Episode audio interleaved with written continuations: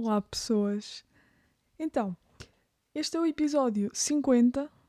Hoje é dia 28 de janeiro e são precisamente 10 e 10 da manhã. Porquê é que eu estou a gravar isto a esta hora e não na hora normal? Estou cheia de frio. Vou só pôr a manta nas pernas porque estou mesmo cheia de frio.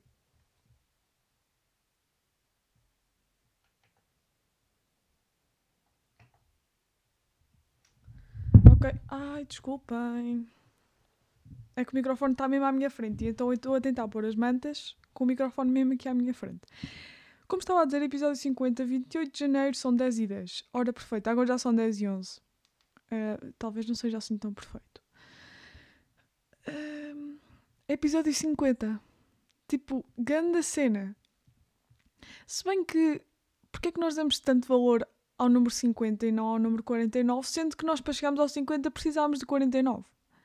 Porquê é que eu não dei tanta importância ou tanta relevância ao episódio 49 como estou a dar ao 50? Não sei.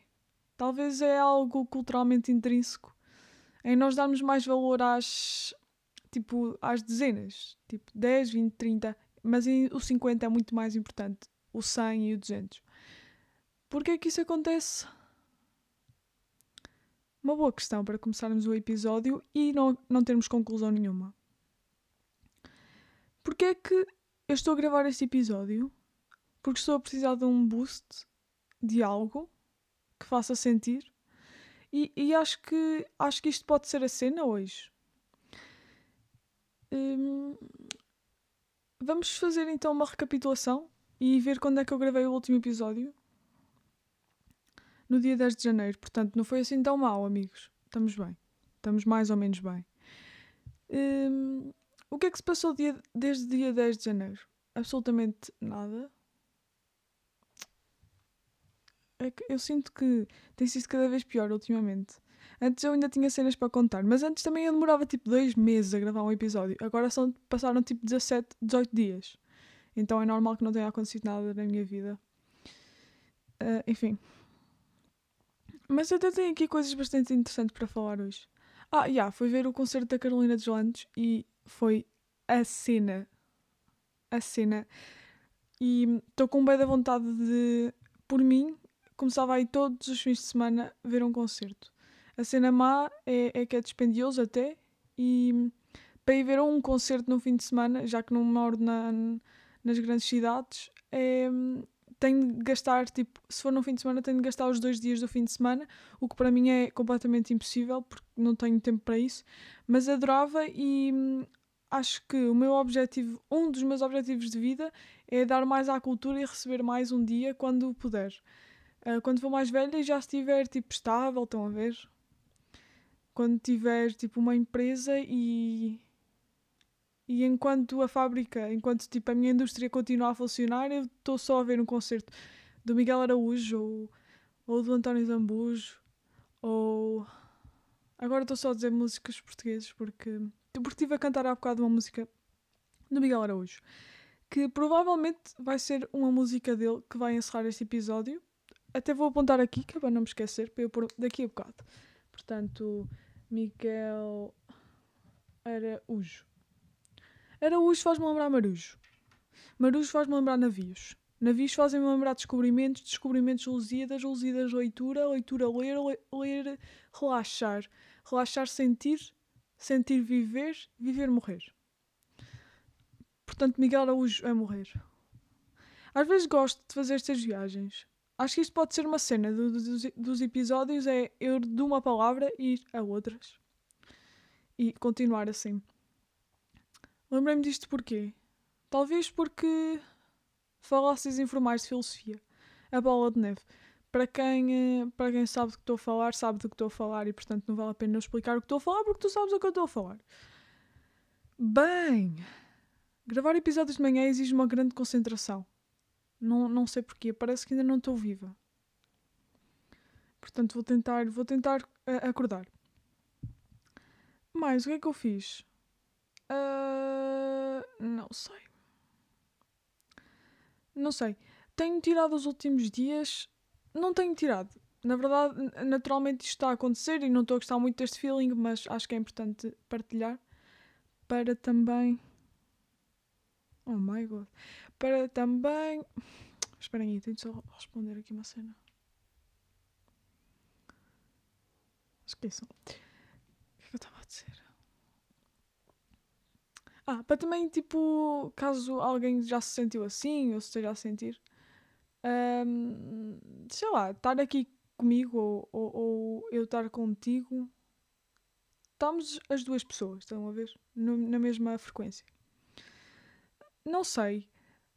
Acho que. Não, não, não vou alongar muito, mas acho que às vezes nós só temos de aceitar o que estamos a sentir sendo uma cena boa, sendo uma cena má, tipo, nós só temos de aceitar que estamos a sentir assim. E nos últimos dias tenho, uh, experimentei não combater o que estou a sentir, ou seja, se eu estou a sentir mesmo feliz, não vou pensar o porquê de estar feliz e se isso é tipo. Se isso é tipo bom eu estar mesmo feliz, ou do outro lado, quando eu estou menos feliz, um, ehm, não pensar porque é que estou assim, sentir-me culpada de eu estar assim. Eh, estou uh, só a sentir. E tem sido uma experiência mesmo estranha, porque normalmente eu estava habituada a que quando eu estava mais triste, principalmente quando estava ao pé de pessoas, uh, mostrar, mostrar algo que, que eu não estava a sentir, tipo, para não passar mais vibes. Tenho, como disse, experimentei não o fazer e se eu estou a sentir isto, ok, estou a sentir isto e assumo e está tudo bem assim. E é, de, de certa forma, é relaxante, mas uh, fico a sentir-me culpada por estar a passar mais vibes às pessoas. Só que hum, é fixe porque não mudo de frequência durante o dia. Enquanto que se calhar antes, pronto, eu acordava triste e ia para a escola e mudava de frequência, muitas vezes naturalmente, para não passar as más vibes, neste momento os dias são, são todos na mesma frequência. É quase como se eu só me tivesse a deixar levar. E, e, e vou com o vento. Tipo, se, eu, se, ele, se ele quiser que eu agora esteja a chorar, eu estou. Se ele quiser que eu agora esteja a saltar, eu estou. E estás só a sentir as sensações. Isto foi bem estranho. Sentir as sensações. E yeah, às vezes acho que nós temos de. Não é normalizar. Acho que nós temos só de deixar de combater-nos. Acho que os nossos, o, o, nosso pior inimigo somos nós mesmos. E eu sempre ouvi dizer isto. E, e, e, é mais uma das frases clichês que eu costumo falar aqui. Mas é mesmo verdade. É, por um lado, relaxante eu sentir que estou triste. Porque eu não estou a tentar combater isso. Estão a ver? No máximo estou a comer chocolate. Não estou a pensar porque é que estou assim. Não estou a pensar se, se o pessoal está a ficar com mais vibes. Tipo, estou-me a cagar. Porque, não sei, acho que mudei a mentalidade. E acho que isso, por um lado, até me está a fazer crescer um bocadinho. E, e é na boa. E talvez este episódio seja para me distrair ainda mais da, dessa frequência mais, mais em baixo. Bem, qual é o primeiro, a primeira cena que eu tenho aqui? Ah, outra cena que eu gostei de fazer este mês foi andar de autocarro. Uh, o concerto foi no Porto, por isso eu tive de ir para o Porto. Uh, e outra cena que eu adorei ainda mais foi ir para o Porto sem ter cenas marcadas, sem ter horários. Literalmente fui sem saber onde ia dormir. Fui sem saber o que ia fazer, estão a ver? Só fui. E que libertador. Libertador e assustador ao mesmo ponto, ao mesmo tempo, porque é assustador estar numa cidade e, estar só pela tua mão. Ou seja, tudo o que te acontecer vai ser a tua responsabilidade.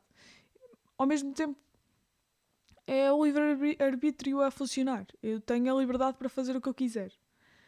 Uh, por acaso estive a falar disso no outro dia com uma, uma rapariga. É uma rapariga. Pá, uma mulher. Uma rapariga. Não sei bem como chamar, porque ela tem tipo 25 anos um, que por acaso também se chama Maria João, e estava-lhe. Ta, ela estava a falar sobre a universidade e não sei o quê.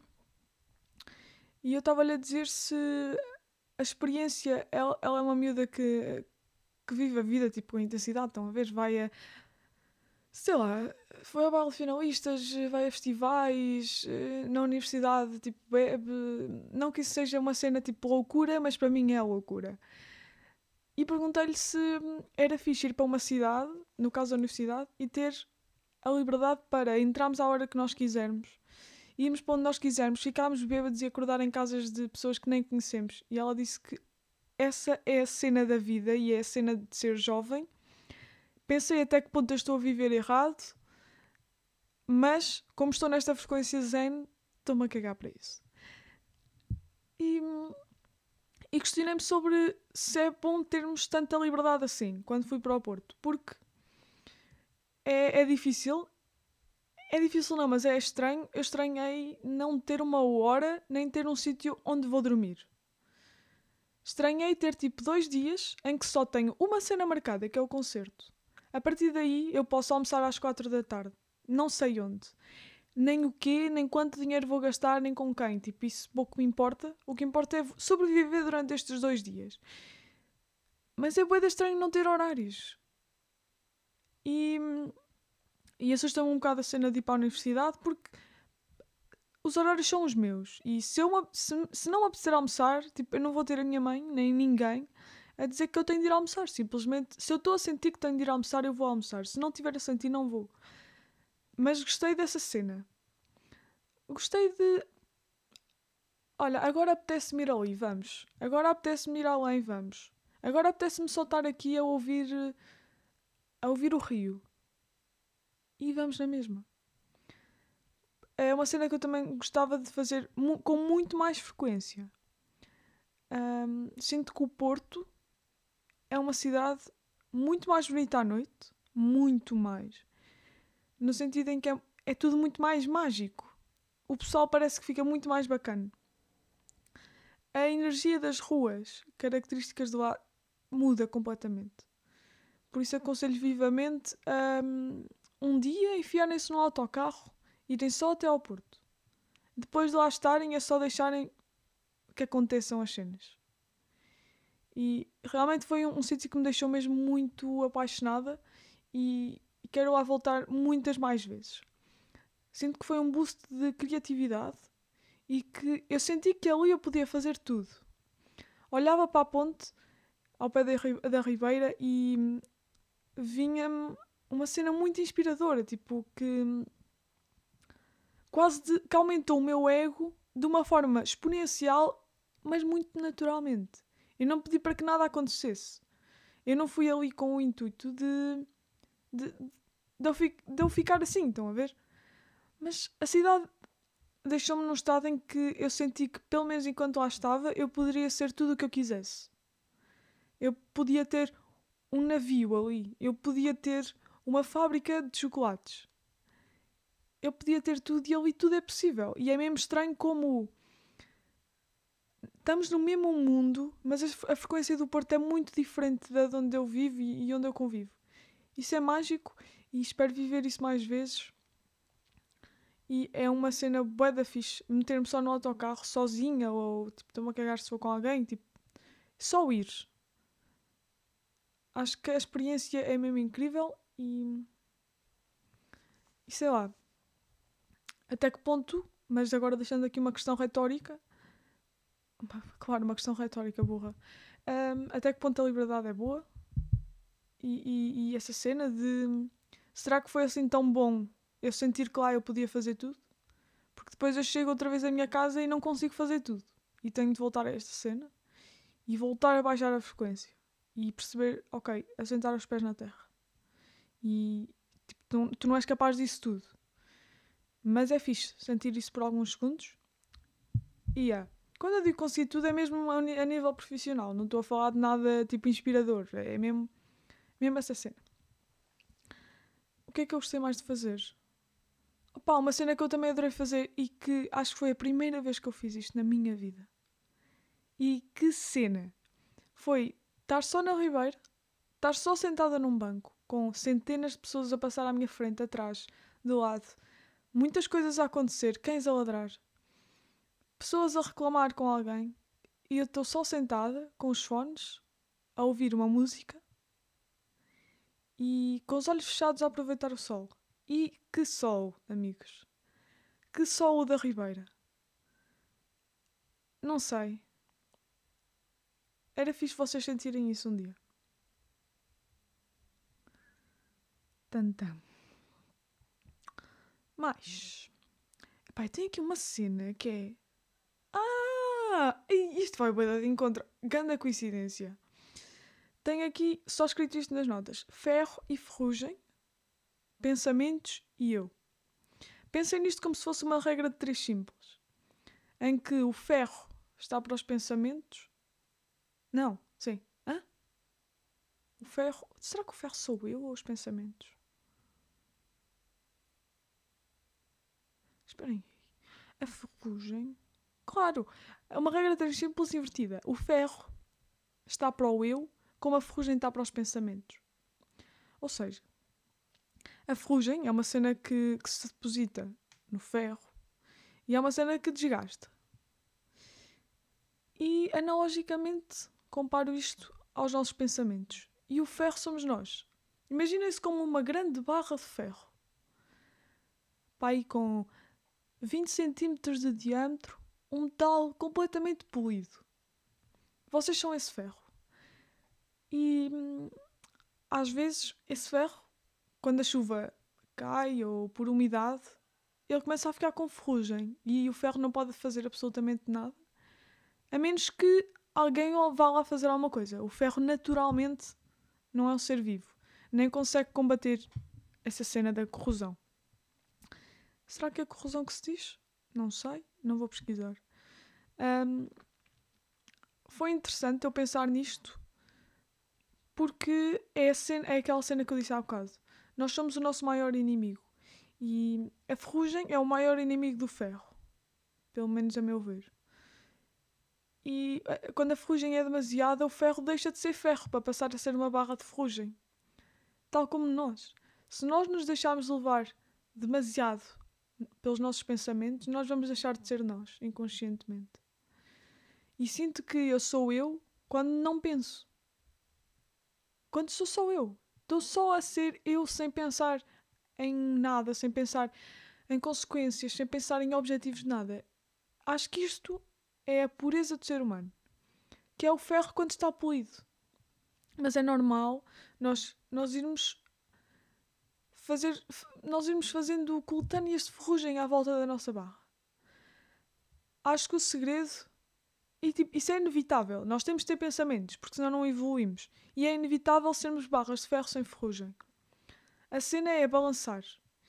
Mas esse balanceamento só pode ser feito com alguém exterior, porque, tal como disse há bocado, isto não foi nada pensado. Eu estou aqui só a inventar, estou só a ir. Estou só a ir no feeling.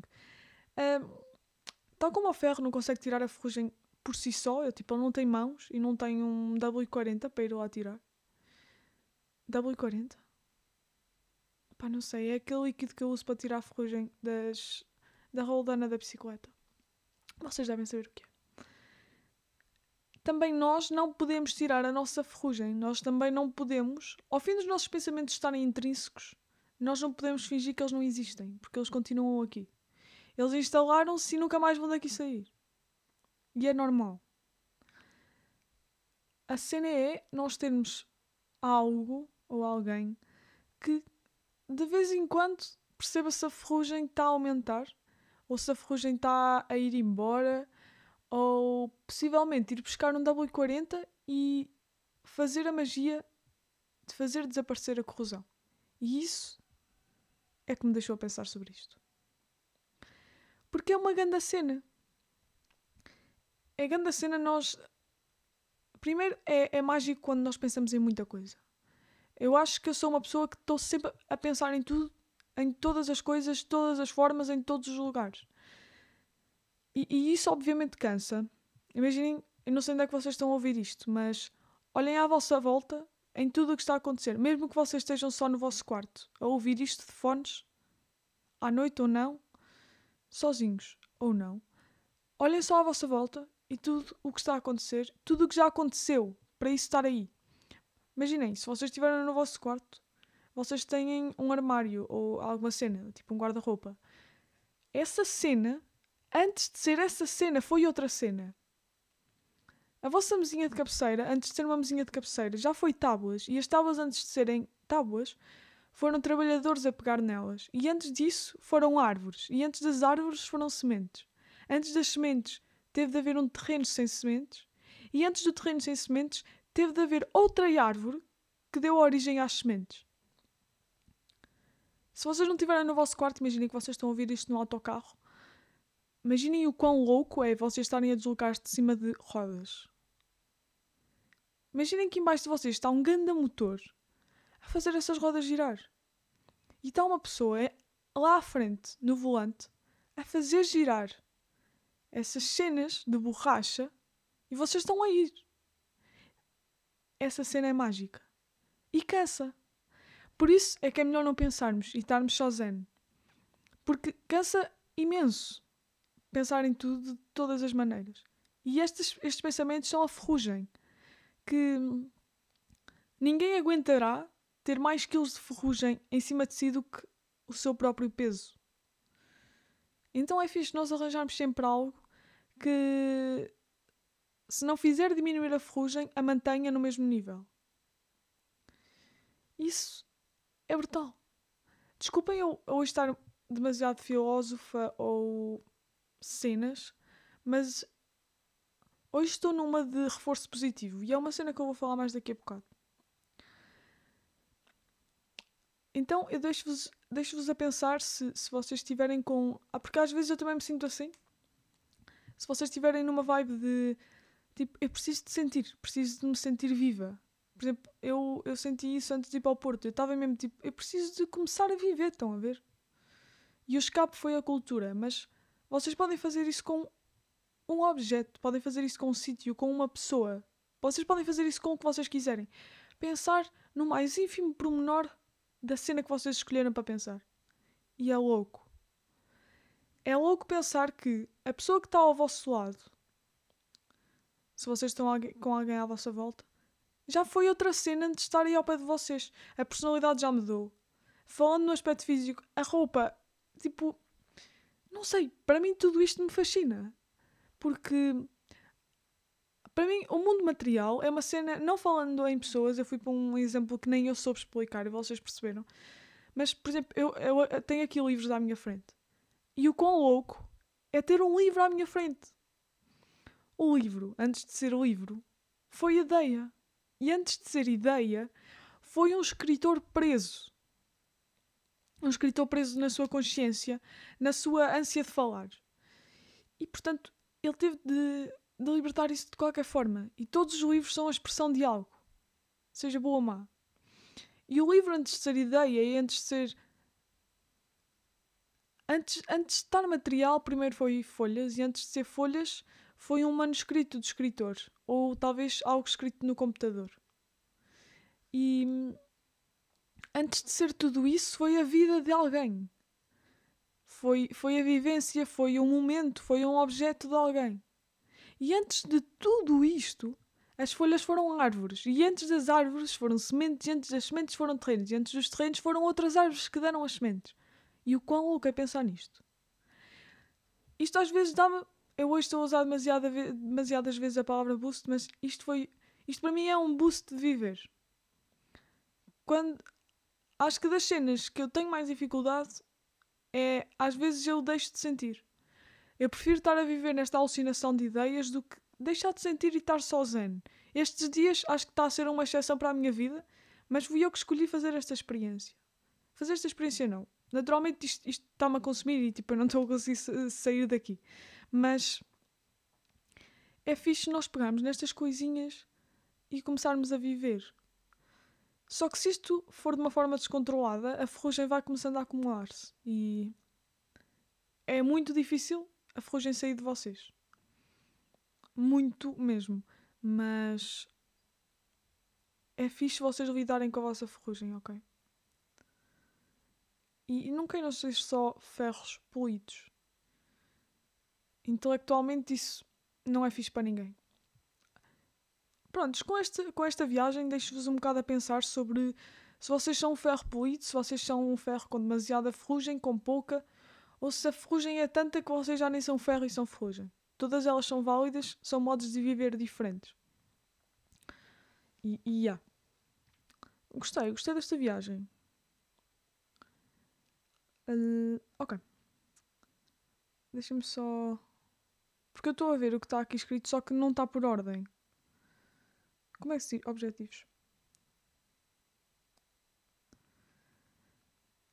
Ok. Há bocado estava a falar sobre o reforço positivo. É uma cena que eu tenho adorado fazer, que, que, todos nós adoramos sentir, mas que percebi que funciona muito mais e é muito mais eficiente do que qualquer outro reforço, seja o negativo, seja o pedagógico, seja tudo. A cena de nós reforçarmos positivamente alguém vai começando a ficar intrínseco em nós. Um, ou seja, primeiro dar a perspectiva de quem o faz. O reforço positivo é basicamente. Eu estou a chamar reforço positivo e não sei, eu não estudei sobre isto. Eu acho que se chama assim e ponto é valorizarmos cada coisa que a pessoa diz. E acreditem ou não, isso faz a diferença toda na nossa vida e na vida das outras pessoas. Primeiro, imaginem que nós estamos num contexto de fazer um projeto. Estamos a pensar em fazer um, um evento sobre. Pronto, vou-vos dar um exemplo que eu fiz na semana passada. Um evento sobre hum, a consciencialização para a água potável uh, no globo. E estamos, estamos a nossa equipa e cada um está a dar as suas ideias. Um, mas vemos que duas ou três pessoas não estão a dar as suas ideias. Ou quando dão as suas ideias, há sempre um guru a dizer que. Há sempre um banana, acho que um guru é, é demasiado. Há sempre um banana tipo a dizer que opá, isso aí não é tão fixe. Ou opá, tipo, assenta a cabeça, assenta os pés e isso não é assim tão fixe. Experimentem quando sentirem que alguém está a ser. Não, tá, não é estar a ser tipo esculachado, estão a ver? Mas está a ser repreendido. Experimentem dizer-lhes. Imaginem, no caso da contribuição para. da sua contribuição para um projeto ou para um evento, experimentem dizer-lhes nem que sejam obrigado pela sua opinião. Porque cada vez que uma pessoa abre a boca, é porque. Primeiro ela está a esforçar-se para dizer algo, porque senão uma pessoa está calada. E para ela dizer algo, ela teve de pensar nisso. E para pensar nisso, ela está interessada nisto. E está na mesma frequência que tu. Então, por que não agradecer-lhe? Não pela sua ideia, mas por ela estar aqui a pensar nisso. Mesmo que a sua ideia seja absurda. E quem sabe, depois desse obrigado, a ideia dela até seja crazy e seja mesmo muito boa. E imaginem que até está a elevar demasiadas expectativas e a ideia é completamente louca e não dá para fazer isso. Talvez nós possamos buscar uma cena, um novelo da sua ideia e englobarmos na nossa. E a, a pessoa vai ficar a sentir-se muito melhor. E, e, e, é uma cena, o reforço positivo é uma cena que não custa nada. Um simples obrigado. Cada vez que alguém dá um, uma opinião, cada vez que alguém aparece, estão a ver? Cada vez que alguém mostra que está vivo. Porque não agradecer? Porque na nossa vida isso não faz diferença absolutamente nenhuma. Eu estar sempre a agradecer a alguém ou, ou dizer que a sua ideia está incrível ou uh, uh, obrigado pela ajuda que me deu. Isso na minha vida não, não faz absolutamente diferença nenhuma. Mas na vida da pessoa, isso faz toda a diferença porque vai começar a sentir-se muito mais confiante. E isso é brutal. É brutal nós fazermos. Nós fazermos isso porque se cada um fizesse isso, no fundo é espalhar amor. E é uma cena que eu tenho falado e cada vez acredito mais, e se calhar vai ao encontro um, do que eu falei há, um episódio atrás ou há dois.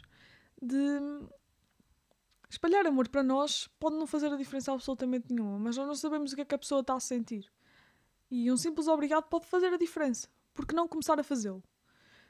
Falo em contexto escolar, falei em contexto profissional, mas em contexto escolar é ótimo isto, porque às vezes os maus alunos não são maus alunos, eles apenas têm medo de ser bons. Um, nós precisamos de alguém que, que nos diga que nós conseguimos fazer isto. Basta tipo, ok, eu tenho, falando da escola, ok, eu tenho dificuldades nisto, identifiquei o problema. Tipo, celebrar essa cena. Eu identifiquei o problema, isso já é meio caminho andado para o problema estar resolvido. Ao fim de identificar o problema, é trabalhar nele, é esculpi-lo. Uma escultura de madeira, antes de ser uma escultura de madeira, era um bloco de madeira. E antes de ser um bloco de madeira, foi uma árvore. E antes de ser árvore, vocês sabem tudo o que aconteceu já, porque já disse isso duas vezes. E é exatamente a mesma cena com os nossos problemas. É importante que nós tenhamos algo, ou alguém, se possível, que nos faça encarar os nossos problemas, não como um problema, mas como uma solução. Um problema pode ser uma solução. Nós, quando encaramos um problema, estamos a aprender uma cena. Isso vai servir como um contexto de solução para outro problema. Já não vamos cometer o mesmo erro outra vez. E isso já não vai acontecer mais. E se acontecer alguma vez mais, nós já temos a solução para o problema e é só aplicar a mesma fórmula e está solucionado. Uh, de onde é que eu parti? Do reforço positivo. É fixe vocês dizerem às vossas pessoas que tipo, viver a vida com elas é, é importante para nós e para elas. O problema da outra pessoa pode também ser o nosso. E isso é fixe para a outra pessoa, porque distribui o peso. Não de uma forma consumidora, tipo, passem essa fase à frente. E é um conselho que vos dou: é os outros têm problemas, mas vocês também, e vocês também existem. Mas é fixe nós darmos um reforço positivo à pessoa de. Não é da cena de vai passar. Estão a ver? Uh, não gosto muito de, dessa abordagem de. Imaginem, a pessoa está com um problema. Tipo, ficou sem mão e a pessoa vai lhe dizer. Tipo, a pessoa está a chorar porque está sem mão. Uh, a, pessoa, a outra pessoa chega lá, ai, ah, isso vai passar. Não vai passar, puto, estás sem mão. Tipo, já não vais fazer um transplante de mão. Mas que cena é não teres mão? Já viste, tu és diferente dos outros. Porquê é que isso tem de ser um problema? Qual é a dificuldade em não teres mão? É fazer scraps. Ok, se a tua dificuldade é fazer scraps porque só tens uma mão, vamos arranjar outra solução para fazer scraps. Vamos comprar uma máquina de fazer crepes com uma mão. A cena é termos este feedback da outra pessoa. E é fixe vocês serem este suporte. Também terem um suporte, obviamente. Ninguém consegue viver sozinho, cada vez mais acredito nisso. Uh, de viver em ataraxia, para mim, não funciona. Uh, mas é, é fixe nós também sermos o suporte dos outros. E isso não nos torna mais vulneráveis, não nos torna melhores. Uh, quando nós ajudamos alguém, é importante que nós não nos sentimos boeda importante e é importante que nós não sintamos que a outra pessoa tem de nos devolver o que nós lhe damos. À partida, quando nós ajudamos alguém, estamos a fazê-lo porque nós queremos ajudar, não é porque queremos andar mais confiantes e ok, se o outro tem um problema e eu não, então é porque o outro é fraco e eu sou forte. Tipo, não, vivam só e ajudem a viver. E, e reforcem positivamente as pessoas. Vão ver que isso muda completamente e a perspectiva da pessoa em relação a vocês vai mudar mesmo muito. E isso joga um bocadinho a vosso favor. Digo-vos já. E acho que é mais ou menos isso. Eu não me quero prolongar muito hoje. Depois tem aqui como lidar quando estamos tristes. Acho que isso também já, já abordei aqui. Um, há várias abordagens. A última abordagem que, que eu tenho feito é estar só a sentir que estou triste. E é na boa. E. E tipo, estou só. Não preciso que ninguém me obrigue a estar feliz. Estão a ver? Eu, eu fujo quando isso acontece. Provavelmente há uns, há uns anos não, mas há, umas, há uns meses era fixe eu ter uma pessoa, pá, yeah, vamos ali saltar um insuflável. Neste momento, tipo, deixem-me só fazer as minhas crepes com chocolate e comê-las. Está-se bem? Não faz mal eu estar a chorar. Uh, mas é importante, atenção, é importante às vezes nós nos refugiarmos em nós quando estamos tristes, mas é importante nós sabermos que temos um suporte. E isso é importantíssimo. Portanto, é uma abordagem de certa forma perigosa porque deixamos de falar para, as pessoas e acabamos por nos isolar naturalmente. Não que nós peçamos, pedimos. Tipo, nós não pedimos para estar sozinhos, estão, estão a ver? Mas naturalmente isso acontece porque queremos, queremos afastar-nos de pensamentos e de energias e de cenas. Mas é fixe sabermos que essas pessoas a quem nós não estamos a falar hoje vão estar aqui amanhã. E amanhã, e depois da amanhã, e tiveram aqui ontem e vão continuar a estar. E isso é fixe. Yeah. Agora, cenas mais superficiais. Que é o que, o que, pá, o que, o que até é fixe falar em conversa de café tenho duas cenas que, que gostava de falar com vocês. Uma delas estou muito receosa em falar aqui. Eu sinto que tudo que eu mando para o podcast acaba por não se realizar. E é aquela cena de. Quando tu queres muito uma coisa, espera que ela aconteça até ao fim e só depois divulgas a cena. Porque senão o processo vai estar condicionado. Mas vou falar. Vou falar e tipo, isto tem de acontecer e estou só a manifestar. Uh, yeah. Ah, uma recomendação. E agora passava um jingle que não existe, porque não tenho interesse em que isso aconteça agora. Um, é, uma recomendação é escrevam. Escrevam todos os dias. Quando estão ao pé de pessoas, quando não estão. Na última semana experimentei fazer uma cena de escrever ao pé de pessoas e de certa forma senti que a minha privacidade, embora ninguém estivesse a ler o que eu estava a escrever, a minha privacidade estava a ser invadida porque sentia olhares discretos. Embora tipo, o que eu estivesse a escrever não era nada de mal. O que é que eu escrevia quando estava pé de pessoas? Cenas simples como o comportamento de, das pessoas. Mas comportamento tipo simples, imagina. Se eu via que uma pessoa. Eu não estava tipo a decifrar o, os gestos da pessoa. Estava só, imaginem. Estava uma pessoa super animada porque o seu cão conseguiu fazer a camalhota para trás. Eu escrevia isso. É tipo, bada simples. Eu não estava a escrever nada de mal, obviamente. Um, mas é quase como se o que eu escrevo é, é uma cena muito privada. Por exemplo, nas composições de português, quando, quando eu. Eu sei que o meu texto está muito bom quando eu tenho vergonha que a professora o, lê, o leia. Porque em cada texto que nós escrevemos deixamos algo. E isso é boeda mágico. Portanto, não querendo alongar-me sobre escrita ou leitura, experimentem escrever. Pode ser numa folha que depois vai para o lixo ou uma folha que está aí rasgada no vosso bolso. Escrevam só uma cena. Se quiserem escrever sobre a árvore que está lá fora, que está a voar louca com o vento, podem escrever sobre a cadeira que está à vossa frente e que está um bocadinho torta, e então tem, tem um papel por baixo para estar direito. Experimentem só. Isso vai-vos fazer analisar as cenas de outra forma e é, de certa forma, relaxante. Prontos, acho que isto é a recomendação de hoje. Vou começar só a ligar o computador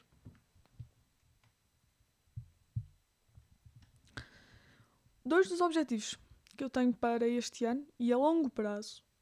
Para este ano não, tipo, eu quero começar este ano, mas tipo, se calhar só daqui a 5 anos é que eu vejo um resultado. Eu te, acho que tenho uma mentalidade super a longo prazo e isso às vezes tipo não, não, não deixa muito satisfeitos, por exemplo, os meus pais ou assim, que é imaginem, eu quero tirar um curso, mas não é porque quero trabalhar já, eu quero tirar um curso porque quero estudar, quero perceber mais das cenas, um, mas já, vocês já vão perceber porque é que eu estou a dizer isto. Uma cena que eu quero começar a fazer este ano é investir na bolsa. Isto pode ser super. pode parecer super ridículo para quem me está a ouvir, mas quero muito investir. A longo, porque eu sei que vai dar resultados a longo prazo. A cena é: não tenho nenhumas bases, não sei de absolutamente nada, mas depois penso que toda a gente começou do zero e ninguém nasceu ensinado. E, e portanto, um dos objetivos para este ano, para começar este ano, é estudar mais sobre o mercado financeiro online. Está aqui de barulho. Bem. Não sei, comecei a, a perceber que o mercado financeiro se calhar é o futuro e a minha ideia de ter empresas e cenas e ser empresária se calhar daqui a 20 anos já não vai funcionar porque o mercado está a transferir-se completamente para o online. E, e, aliás, o maior mercado do mundo é o online, já não são as indústrias. Isso é de certa forma assustador, mas já que isto aconteceu, temos de pôr mãos à obra e viver conforme estas condicionantes nos condicionam. Uh, portanto. Uh, o que é que eu estava a dizer? Pronto, estudar sobre o mercado financeiro. Comecei há alguns dias com tudo. Com tudo, estou a achar super difícil. Super, super, super. Mas uma cena que eu acho que nunca estudei nada tão difícil quanto isto. É tudo tão complexo. E há tantas coisas que parecem obscuras que há uma cena comum em todas as cenas que eu já aprendi, todos os vídeos que já vi é nós só vamos aprender mesmo quando começarmos. A cena é, nós já não estamos a lidar com notas, nós estamos a lidar com dinheiro. E perder mil euros não é fixe. Tipo, está-se bem, estou a aprender, mas. Ok. Vou estudar e, e lá está. Talvez daqui a 5 anos comece a fazer o meu primeiro investimento. E, mas já. Yeah, acho que é uma cena. Não sei se é um objetivo de vida, mas é uma cena que eu quero muito fazer principalmente se der resultados a longo prazo. Outra das cenas que eu queria começar a concretizar este ano e para lançar daqui a talvez muito tempo, desculpem por este ruído, é lançar um livro. Nos últimos dias que eu tenho vivido assim mais em baixo, tem-me dado um, uma cena de criatividade de eu sinto-me capaz de escrever sobre qualquer coisa. Uh, por exemplo, eu tenho aqui à frente palhetas. A disposição delas é super aleatória. Eu poderia escrever sobre isto. Só que, primeiro, até que ponto é que alguém ia comprar um livro meu? Porque é boeda difícil nós lançarmos para qualquer mercado sem termos um nome. Uh, por outro lado, o livro podia ser só podia ter só um exemplar que era meu, estão a ver? Era como se fizesse um trabalho para a escola e o resultado é meu. Claro que seria bom vender e, e pronto, não é, não é, o meu objetivo não é ter uma carreira, mas acho que outro dos meus objetivos de vida, talvez, seja escrever um livro com cenas soltas. Nunca, nunca me fascinou muito a cena de escrever uma história, uh, embora eu goste de ler isso, mas gosto muito mais do, do modelo de escrita de escrever só cenas que nos vêm à cabeça. E estou com muita vontade de fazer isto este ano. Uh, acho que é o momento certo. Porque depois eu penso, vou para a universidade, depois vou trabalhar. E, e, e não, nunca mais vou ter uma oportunidade de estar numa casa onde não tenho de me preocupar com comida, com roupa, com renda, com, com renda. Não tenho de me preocupar com absolutamente nada. Neste momento eu estou mais preocupada com a bateria do meu computador que está a acabar do que com as, as cenas que realmente importam. Portanto, acho que é o momento certo para eu iniciar este projeto.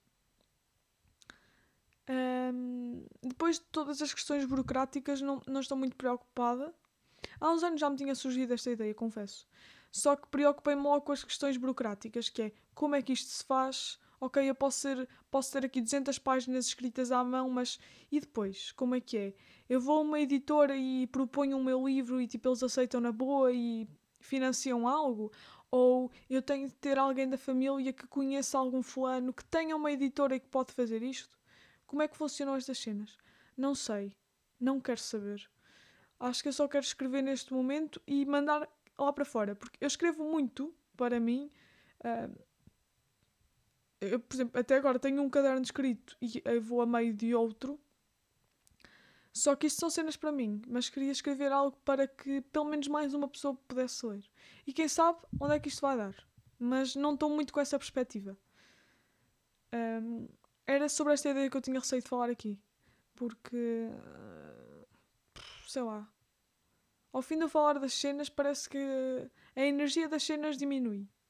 Mas agora já está feito, não é? Não me vou pressionar sobre isso. Prontos, olhem. Uh, por mim, por mim foi isto. Por mim foi isto. E hoje não vou dar os últimos ensinamentos como faço todos os episódios, porque este episódio acho que foi bastante. Hum, como é que se diz? Não é pedagógico, mas foi bastante tipo. Pá, sei lá, não sei. Falei de cenas. Falei de cenas que. pronto. Bem, projetos. Eu acabo sempre a falar em projetos, não é? Uh, pronto, posso falar de mais um que eu acho que, não, acho que ainda não falei aqui, que é o Comparte. Yeah, acho que esse nunca falei aqui. Se vocês estão ao pé de um computador ou estão a ouvir isto no telemóvel e não estão a fazer nada, procurem aí o projeto comparte.pt. É um projeto em, em, que eu também estou envolvida, envolvi-me recentemente, uh, mas que achei bem interessante, ao mesmo tempo estou a achar super confuso, mas é uma cena que é importante pensar. Assim, muito, muito brevemente, o projeto Comparte é um, é um conjunto de prós. O que é que são os prós? São pessoas que se juntam, são jovens, são jovens tipo até aos 30 anos, estão a ver? Uh, bem, são relativamente jovens, não é? Tipo, 30 anos não estão velhos, não estão idosos. Uh, senão pessoas com 60 uh, seriam carcaças. Mas é um projeto que faz cenas os jovens pensam em ideias que depois levam ao governo e levam a, a, diretores e levam a instituições para fazerem as suas leis baseadas nas ideias dos jovens. Ou seja, é, nós estamos quase a dar o nosso input nas leis que estão a ser feitas, estão a ver?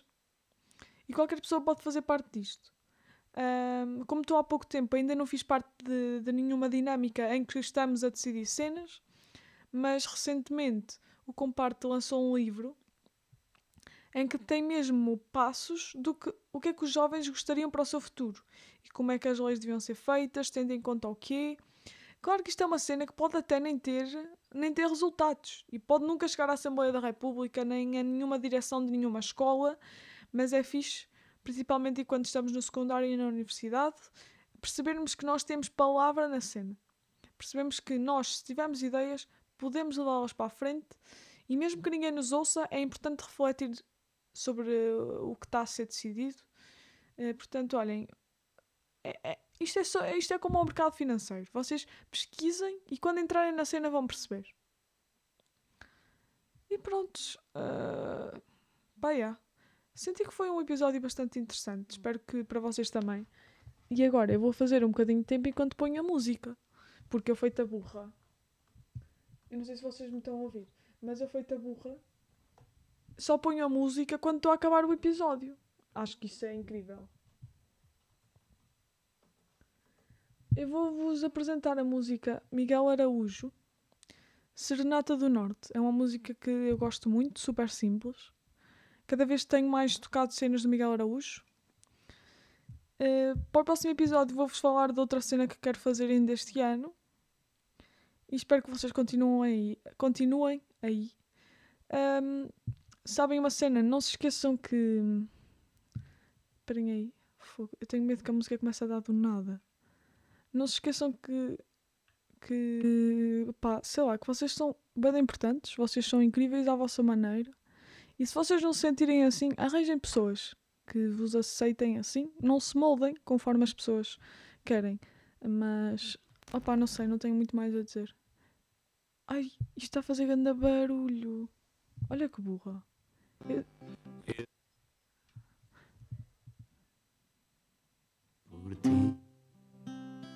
Está a fazer bada Bem, eu vou-vos deixar com esta música. Espero mesmo que vocês gostem. Pesquisem mais músicas dele. Vocês são incríveis e eu acredito em vocês e gosto de vocês. Ok?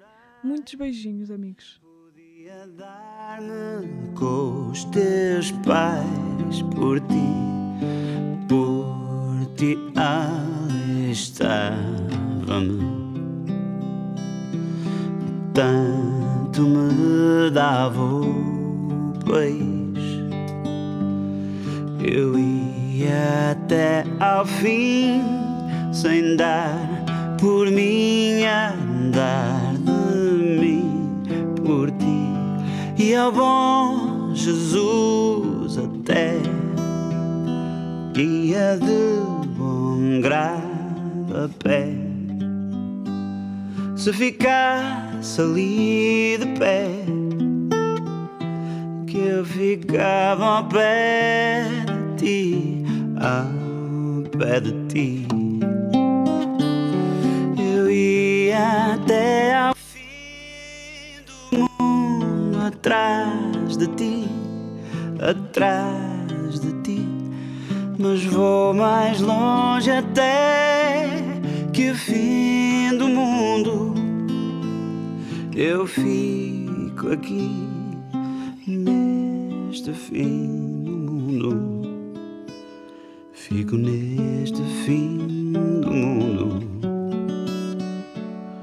Eu vou mais longe ainda e fico aqui no fim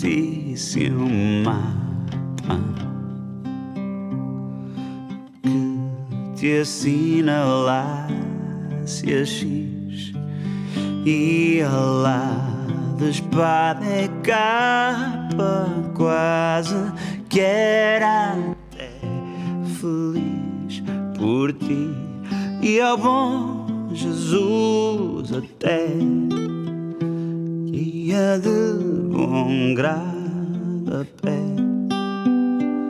Se ficasse ali de pé, que eu ficava ao pé de ti, ao pé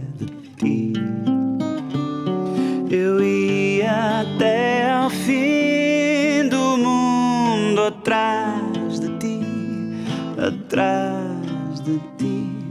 Mas vou mais longe até que o fim do mundo. Eu fico aqui neste fim do mundo. Fico neste fim do mundo.